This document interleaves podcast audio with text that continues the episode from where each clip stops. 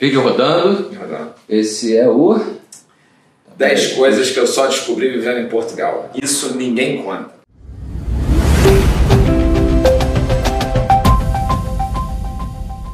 E aí pessoal, tudo tranquilo? Mais um vídeo e hoje é dia de polemizar um pouquinho, ou como os portugueses dizem, um bocadinho. E como meu diretor me perturba, vou me apresentar. Eu não gosto de me apresentar muito não, porque a galera já me conhece, chega aqui e já sabe quem eu sou.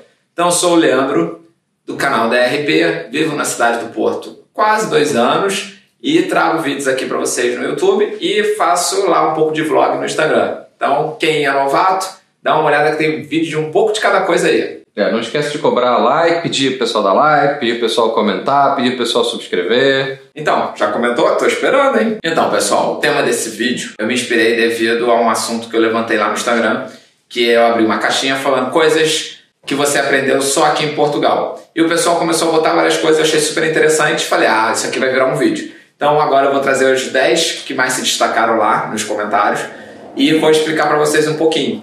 E aí vocês pelo menos já chegam aqui sabendo disso.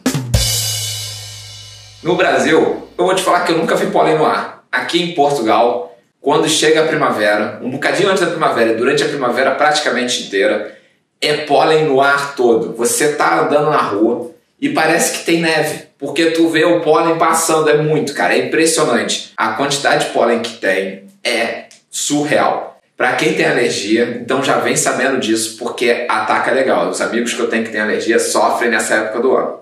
Isso a gente chama de frescura. Não, alergia punk, pô. Essa você não ia imaginar. O que acontece aqui em Portugal? A galera reclamou lá no Instagram. A maioria das casas tem um termoacumulador de água. Que é o quê? Ele pega, é um. Peraí. É o que no Brasil a gente É. chama, em bom português, de boiler. Isso, boa, já explicou tudo.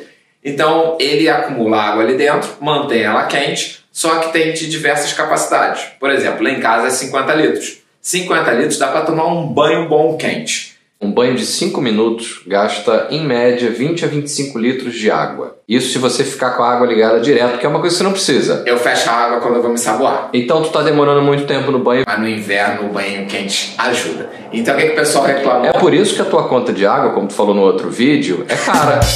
Fica tomando banho de meia hora, vem a conta cara. Ok, Zeta, você tem razão. O que, que o pessoal reclamou lá no Instagram? Que chega aqui e quer tomar aquele banho quente demorado e gostoso, só que não pode. Porque se você tomar aquele banho quente que passa de 15 minutinhos, já vai acabar a água e vai ter um susto que o que a água vai ficar gelada e não é bacana, né? Dica boa já, aproveitando essa, que é o que? Quando procurar apartamento, fica atento se é termo. É. Termo que é? Termoacumulador. se é termoacumulador ou se é o esquentador, que é o nosso esquentador a gás, o nosso aquecedor aí, igual no Brasil. Então vê que tem essa diferença. Quem gosta de tomar banho quente, muito tempo, já fica com essa dica, mas lembra que vai pesar na conta d'água. Essa dica é importante, não se deve falar. Bico. No Brasil a gente tem muito costume de falar que, ah, vamos fazer um bico, vamos fazer aquilo e tal. Bico aqui é outra coisa. Então não usa, fica com essa dica, não fala bico, tá? Aprende isso antes de chegar, não faz bico. Fala que faz um freelance, um lance desse que é melhor, ok? Ninguém tem que chegar e se surpreender com isso aqui em Portugal. No geral, os salários aqui em Portugal são muito baixos. Até para quem tem uma qualificação alta, você não ganha muito mais do que a média salarial, que é 800 euros. Aqui em Portugal, além disso, ganhar mais que mil euros já passa um pouco da faixa normal, tá? Principalmente para pessoas que estão recomeçando a carreira, que é normalmente a nossa vida de imigrante, está começando de novo. Fica mais complicado ainda conseguir um salário que pague mais do que a média de 800, 850 euros. Então não se assuste com isso, mas é aquilo, como eu falei já no vídeo do custo de vida, um casal ganhando mais que um salário mínimo já fica com um dinheiro bacana para sobreviver. Todo mundo chega aqui, ó, tô tranquilo, falo português, não vou ter problema com o idioma. Não, não, se enganou. Que você vai conseguir é as placas de trânsito sem problema. Por quê? Tu chega aqui, tu não fala português, tu fala brasileiro, tu não fala português daqui. Tu vai entender, ó, meia dúzia de palavras do que eles falam. O português, ele fala muito rápido pra gente e fechado. Então você não consegue perceber o que ele fala logo de imediato.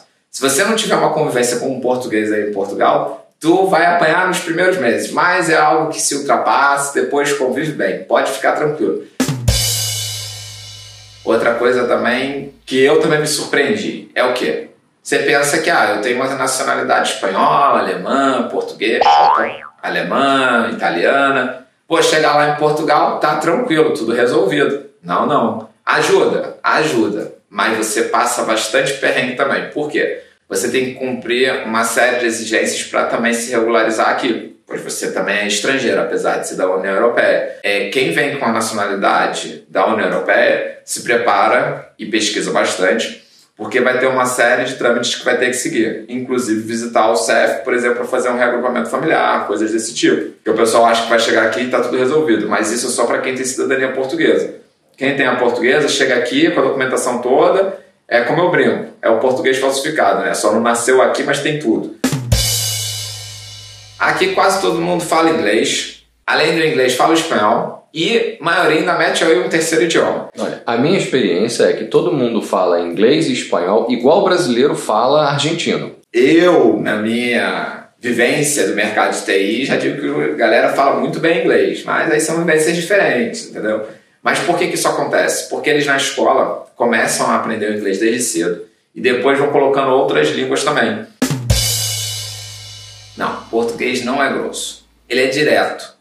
Galera, quando chega aqui, então a galera do Rio de Janeiro, então, que é mais ali tranquila, mais medrada, é, o que, que acaba acontecendo? Eles pegam não dão curvas para chegar onde quer. Se é branco, é branco, se é preto, é preto e pronto. E ele não tem papo na língua, ele vai chegar e vai falar. Então, por isso que acaba se tornando, pra gente que vem do Brasil, um pouquinho grosso a forma de falar. Mas não é, é só que eles são diretos e sinceros, a verdade é essa. E isso daí, por um lado, é bom, e eu vejo que a gente acaba se adaptando a essa realidade e ficamos igual essa tu não vai sentir diferença nenhuma aqui em Portugal. Afinal, aprendemos com eles. Tudo é muito burocrático. Informação, dar entrada no pedido é muito complicado. Aqui acontece, por exemplo, você vai nas finanças, que é o mesmo órgão, só que você vai em finanças diferentes, uma no Porto, outra em Gaia, a informação já é diferente, um quer fazer, o outro faz, e a regra é uma só. Mas, infelizmente, eles têm informações diferentes. É bem complicada a parte burocrática, mas você também se adapta tranquilo, porque no Brasil é igual, não muda nada, é igualzinho, igualzinho, igualzinho.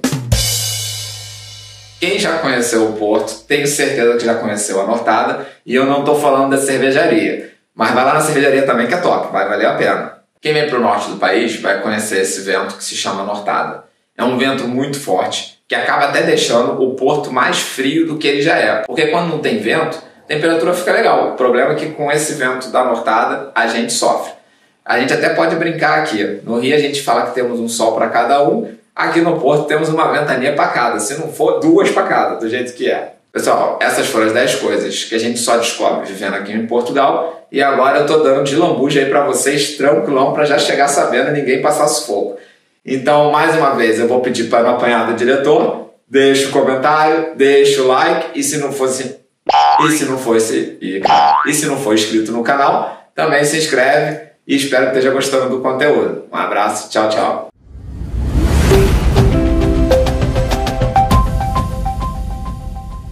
É que nem o da pila. É. Porque eu tenho muitos amigos gaúchos.